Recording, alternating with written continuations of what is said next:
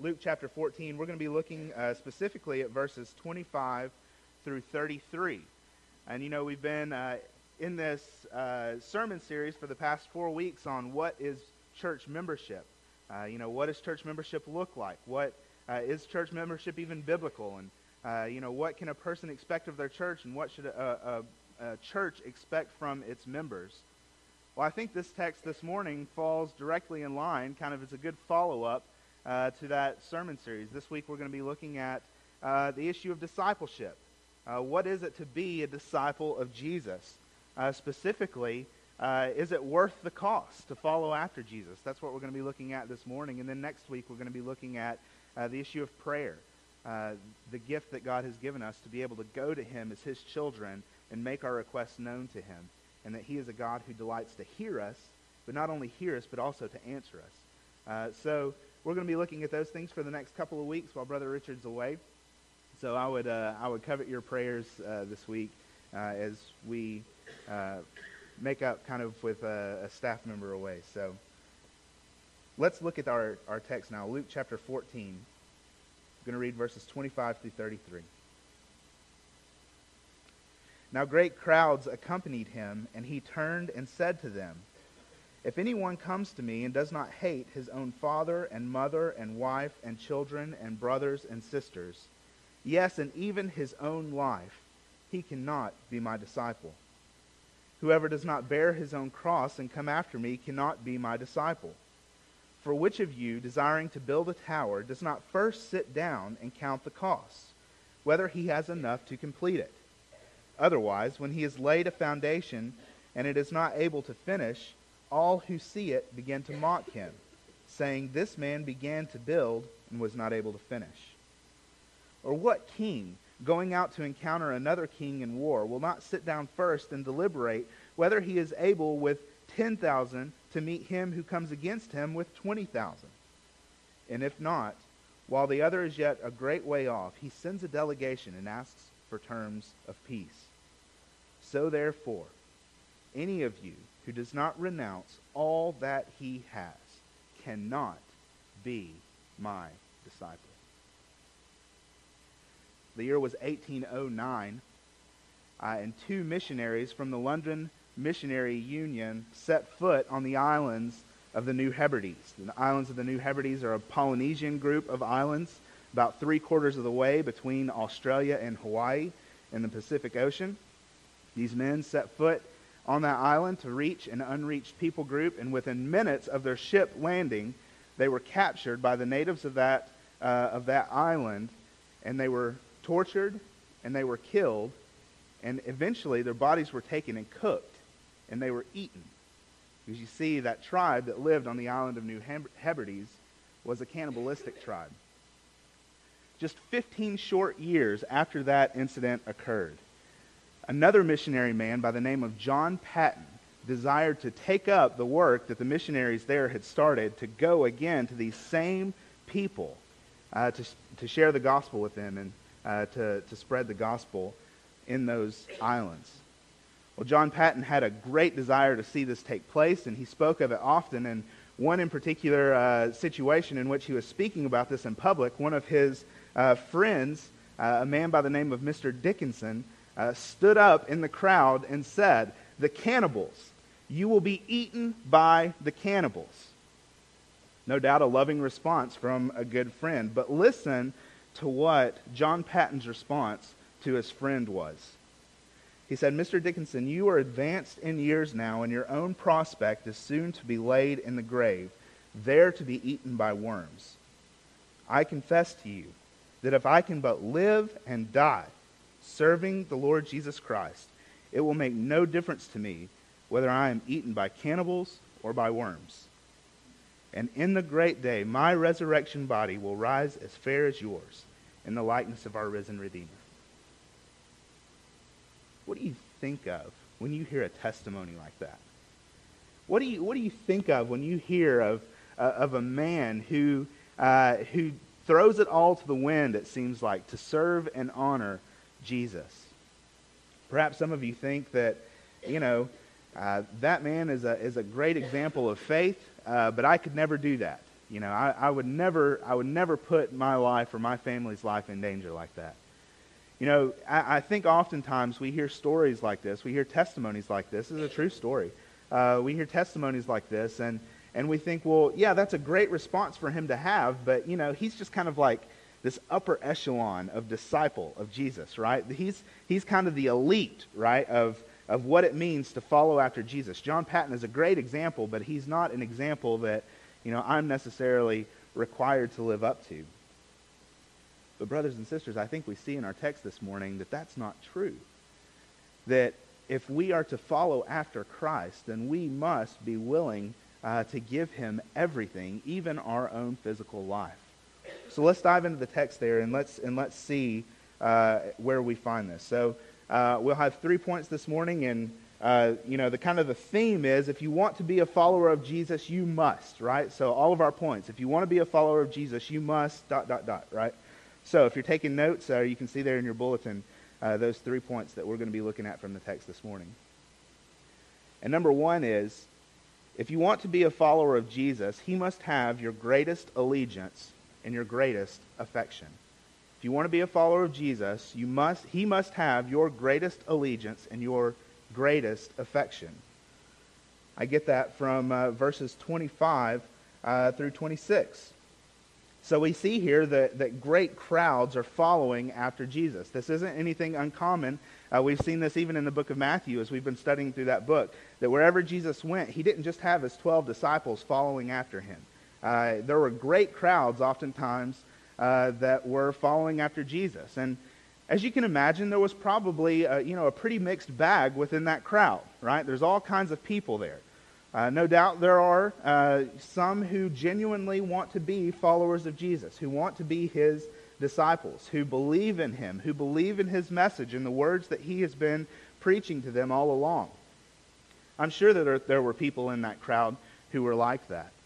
Uh, there were probably some people in that crowd who, you know, maybe they were listening to Jesus' words, maybe they were, uh, you know, they were interested in what he was saying, but, you know, maybe they just wanted to kind of see what he was going to say next. Or maybe they just kind of wanted to see what he was going to do next.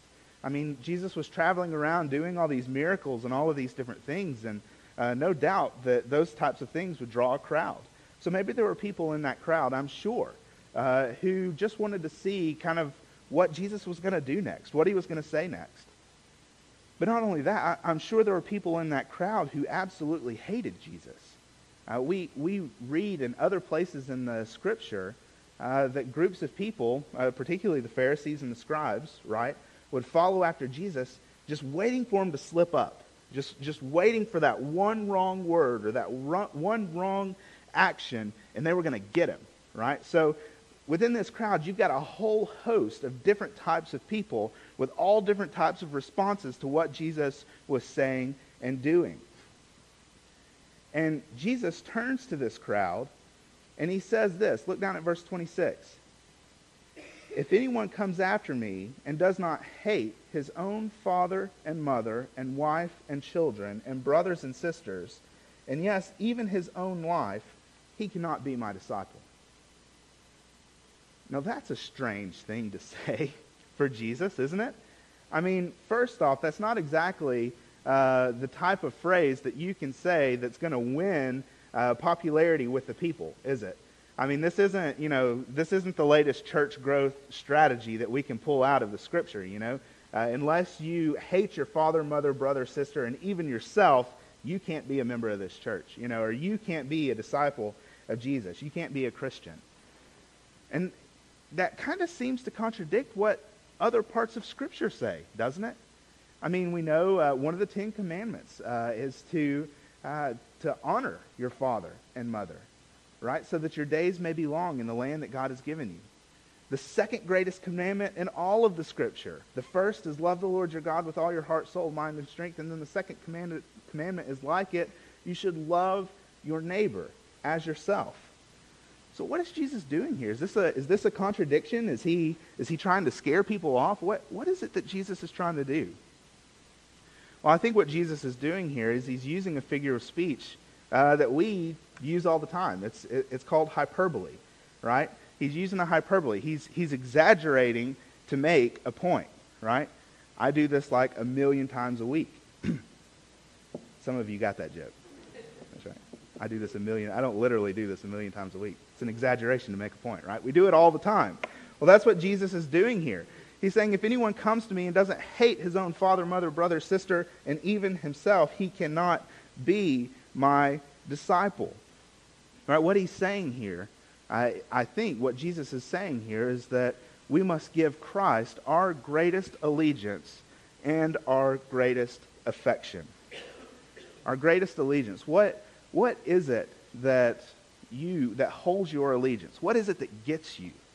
Is it your job or you know toys that you may collect or gather? Is it is it some position of authority or power or whatever it may be? Your family, whatever it may be. What is it that steals our allegiance and our affections? There's all kinds of ways that we can figure this out, right? Where, where do we spend most of our time? Where do we spend most of our mental energy and most of our uh, everything that we go? What do we, what do we put everything that we've got into this one thing? Well, that's a good sign of what has your greatest allegiance and your greatest affection. You know, what do you spend the most money on? Where does most of your money go? Uh, where does, uh, you know, what occupies all of your resources? That, that's a good teller of where your attention and your allegiance and your affections lie. So Jesus is using this hyperbole to say that his followers must give him their greatest affection and their greatest allegiance. If you can't figure out, uh, you know, sometimes it may be hard uh, to figure out what your greatest affection and your greatest allegiance is. I'll give you a little tip. If you have children, ask your children. If I, if I went to one of your children, or if I went to one of your grandchildren or your spouse, and I, I, I ask them, you know, where does uh, mommy or daddy's, uh, what, what do they love most? What do they love most? What, what would they say?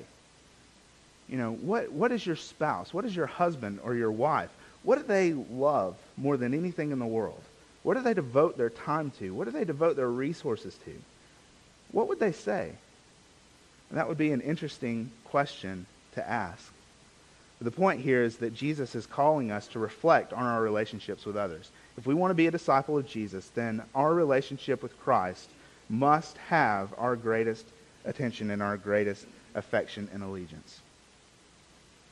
So, having called us to reflect upon our relationships with others and having warned us to uh, give Jesus more affection and allegiance uh, than anyone else, Jesus now turns in this next verse uh, and he concentrates our thoughts on how, uh, on our own lives and how we ought to follow him in our own lives more deeply. Okay, so let's look at verse 27.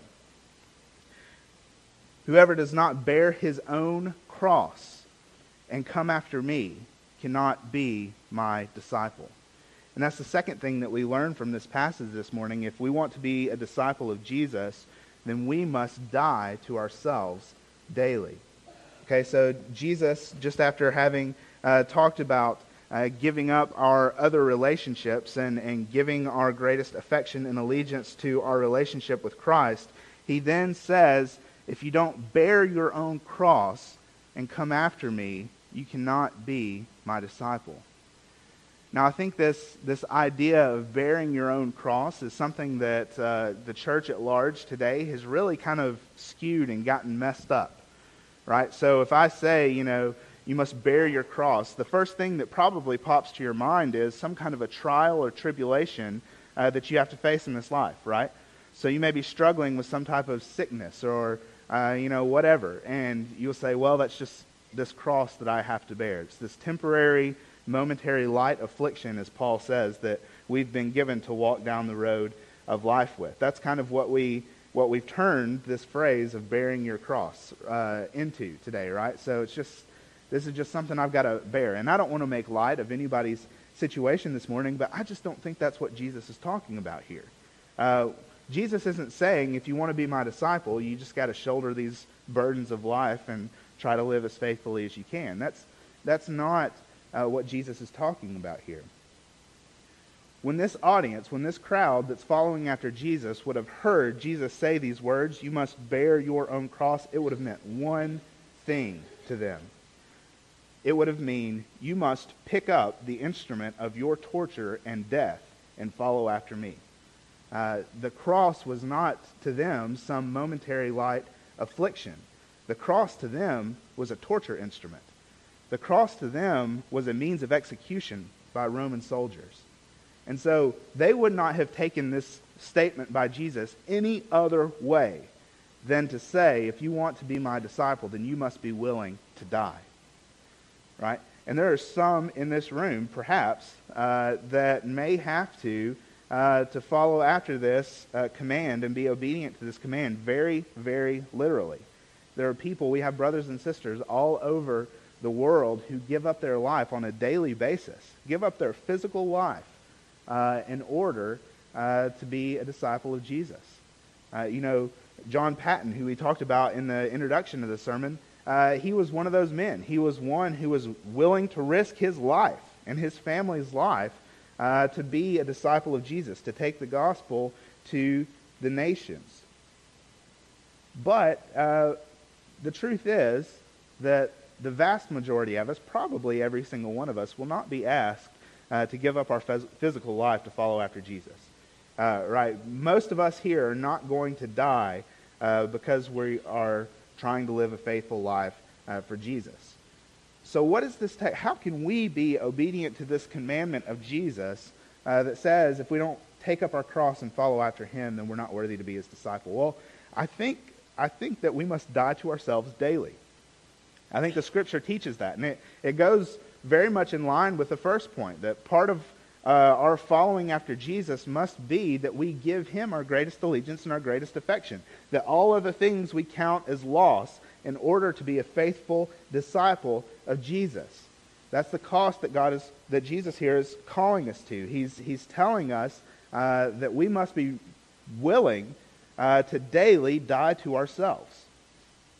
So those things that we hold on to so dearly, uh, those uh, things that have our allegiance and our affections, we must be willing to take those and put them aside and count them as rubbish, as the Apostle Paul says, in order to be a faithful follower of Jesus. Uh, I got to see this uh, lived out in a very, uh, in a very amazing way uh, in my seminary years. when I was in seminary, one of the first jobs that I had was to be a general manager at a Chick fil A uh, in Louisville. Uh, and that job was, uh, was great on a lot of uh, different levels, but the biggest uh, benefit to that job was that I got to work with a lot of people uh, who weren't believers, who weren't Christians. And being in ministry, you know, pretty much from the time that I got out of college, that was kind of a rare exception to get to work with people who were not believers. And uh, one of the guys, one of my coworkers uh, there at the store, uh, he came from a Mormon family. and so uh, this guy, we became really good friends. Uh, he became of age to the point to where he started going through the classes to become an elder in his church and to go out on his mission. Uh, and as was, I think, pretty common, when they start going through those classes, they start getting kind of the, all the idiosyncrasies of the Mormon teaching uh, and they really start to struggle and start to question uh, a lot of things about their faith, about their religion, because uh, some of the stuff just seems to be kind of out there. so, uh, being in seminary, uh, this uh, young man would come to me oftentimes, and he would say things like, Nick, just, just tell me what it is that you believe, right? And what more open door to share the gospel with somebody can you get? I mean, somebody comes to me at work and says, Will you just share what you believe with me? What do you think about it? I, I learned this the other day, and this is what I, you know, been taught. And, you know, I'm struggling to see where that fits in with the rest of Scripture and that kind of stuff. And so I got to have many great conversations along with some of my other coworkers who were Christians. I got to have many conversations with this young man uh, during this time of struggle. Well, long story short, uh, eventually this man became a Christian. uh, he uh, devoted himself to Jesus. Uh, he repented of his sins and put his faith in the gospel. Uh, and he left the Mormon church and was baptized Uh, in a very faithful church there in Louisville. Uh, now, that uh, really put his neck on the line with his family. at the age of 19, this young man's family held a funeral service for him. They disowned him. He was excommunicated from the church that he uh, grew up in and who, where he had served in. Uh, and basically, he was cut off and kicked out, and he was out on his own for the rest of his life. You know, and hearing this guy's testimony and hearing uh, that trial, that great tribulation that he went through, uh, you talk to him and you say, you, you, expect him to be a very bitter person or, you know, perhaps to walk away from the faith and say, you know, this isn't worth all of this. But that's not his testimony at all. He has been walking faithfully with Jesus for, for several years now. Uh, he has so much joy uh, in his discipleship to Jesus, and he said, listen, you know, Christ calls us to die to ourselves daily. He, he calls me to give him my greatest affection and my greatest allegiance. And if I want to be a disciple of Jesus, I really can't expect anything less than this happening. This is, this is just momentary. And he still faithfully shares the gospel with his family today. You know, I, I think that it's, uh, you know, most of us probably won't be in that type of a situation. That's a good example of what it means to die to yourself daily. That's a good example of what it means to uh, to give Jesus your greatest affection and your greatest allegiance. Uh, but most of us probably won't have to go through, Lord willing, we won't have to go through a situation like that. So how, how do we, how are we to be uh, obedient to this text? Well, I, I think that, you know, we must prepare just to daily surrender our life to Jesus. Every morning when you wake up, have these things on your mind. Daily surrender your life to Jesus. Give up your precious sins, those things that you hold on to so dearly that you think, oh, well, you know, I'm just going to do this because it brings me pleasure, uh, but, you know, Jesus will forgive me even if I do it. Let go of those things. Those, those possessions that we hold on to so tightly, uh, that we love so much, we must be willing uh, to let go of those things on a daily basis and give Jesus our greatest affection and our greatest allegiance. That's what it looks like to die daily. Right? So I can't speak individually to each of you and, and talk about how this plays out, but generally speaking, that's what we must do.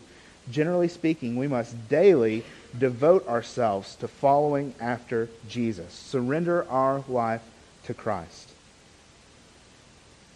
Well, these things are definitely hard.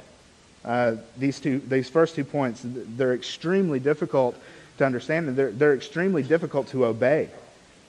But it's safe to say that following after Jesus Christ is, is very dangerous. It's very costly indeed. So, next, Jesus tells us two different stories to illustrate for us what we must do. So, look down there in verses uh, 29 through 32. He gives these two stories, and he talks about this tower uh, that's being built, and he talks about this king that's going into battle to face this other king. And I think Jesus' point here, and our third point this morning, is that if we want to be a disciple of Jesus, you must count the costs. If you want to be a disciple of Jesus, then you must count the costs. So there's these two illustrations. First is this tower. Uh, so this man sets out, he has a sum of money, he sets out to build this tower. But uh, he's foolish uh, and before he goes out and uh, starts building the tower, instead of first sitting down and looking to see how much how much is this going to cost me? How much are building materials going to be? How much you know? How much is the land going to be? How much uh, you know? How much is labor going to cost me? How much are my taxes going to be? All that different stuff, and counting out the costs very specifically. This is what this is going to look like. Before he does that, he just foolishly goes out into the field and buys some materials and begins building. But what happens is, is he gets the foundation to the building laid, uh, and very quickly he finds himself out of money. He's bankrupt. He's got nothing left to do. So pretty much he has a slab of concrete out in the middle of the field, not the tower that he was expecting. And as people drive by, as people walk by and they see, uh, they see this foundation that's laid out in the middle of the field, and they know this man's intentions were to build this great tower uh, and they mock him, Jesus says. Uh, they say, man, he didn't, he didn't sit down first and take care of business, right? He didn't count the cost uh, before he began. That's the first illustration that Jesus. And the second is this king. So this king uh, has 10,000 soldiers in his army, fairly sizable army. Uh, he's got these um, these soldiers that are going into battle, and he's about to meet this other king uh, in the battlefield. Uh, but then he gains word that this other king is bringing 20,000. So they're outnumbered two to one. Uh, not exactly great odds, you know, in those days of fighting a battle. So Jesus says that good king, that wise king, must first sit down and say, okay, let's count the cost. Can I meet this other king who has an army of 20,000 men with my army that has 10,000 men? You know, do I have do I have the artillery to take care of business on the battlefield? Do I have the manpower? Are my, are my soldiers skilled enough to, to fight in this battle where they are outnumbered two to one? And if not, that king, if he's a good king, doesn't just send his soldiers out into battle. He sends a peace delegation and he asks for terms of peace. Uh, that's what a good king does. He first, before he goes out into battle, he sits down and he counts the costs. Right? And that's, that's what Jesus is, is telling us to do today. If we want to be his disciple, we must count the costs. And that's, that's what this sermon is all about. Ask yourself this question. This, this is how you can be obedient to this text. Ask yourself this question Is it really worth it? Is it really worth it to follow after Jesus? Is it worth all of these things? Is it worth giving Jesus your greatest affection and your greatest allegiance? Is it worth dying to yourself on a daily basis? Is it worth being willing to give up your physical life, if need be, for the sake of Jesus? Is it worth it? Well, I think that's, uh, uh, that's what Jesus is calling us to do this morning. Perhaps you're here this morning and uh, you know you're, you, you don't think you're not you don't claim to be a Christian. Uh, you're here, you're interested. Perhaps you saw the cars in the parking lot and you thought, hmm, that looks interesting. I think I'll go in and uh, and see. Perhaps you're interested in what the Scripture says, uh, but you, you've never repented of your sins and put your faith in Jesus and devoted yourself to be a disciple of Him. Well, this text this morning is calling you to count the costs. Count the cost to see if it's really worth it to you to follow after Jesus. There are those of you this morning who are here who have been faithfully following Jesus much longer than I've been walking on this earth. I think the call to you is no different this morning daily. Count the cost. Is it worth it to follow after Jesus? That's what Jesus calls us to there in verse 33. Therefore, if any of you does not renounce all that he has, he cannot be my disciple. Are you willing to give yourself totally over to Christ? Is it worth it? John Paton did wind up going back to the island of the New Hebrides. Uh, he was there for a short amount of time, and uh, he was not uh, captured and killed and eaten by the cannibals. Uh, but while he was there, he did face uh, great tribulation. Uh, his first, his children died. both of his children died, and then shortly after that, his wife passed away in labor.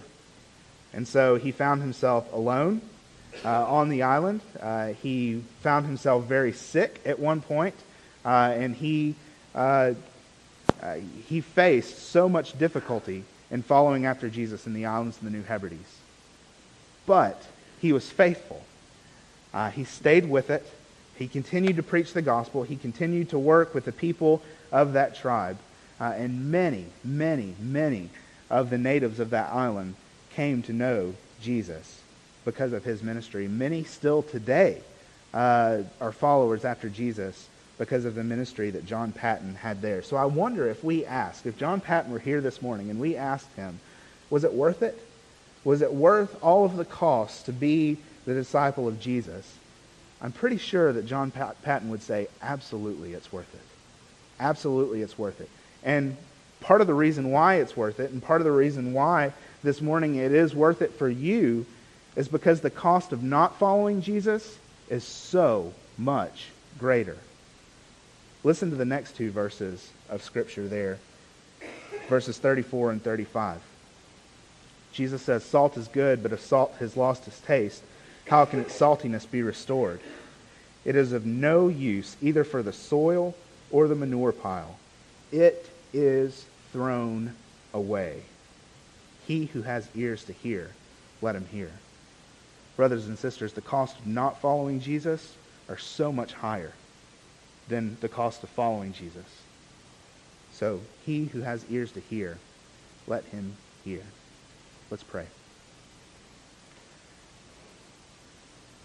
Lord God, you have challenged us through your word this morning, and I pray that uh, uh, as we come to this time of invitation, as we uh, close out the service today, that you would help us, uh, Lord, to give you our greatest affection and allegiance. Lord, I help us that uh, pray that you would help us to die to ourselves daily uh, and to count the costs, Lord. Lord, I pray that you would find us all good and faithful servants of you. We pray these things in your name. Amen.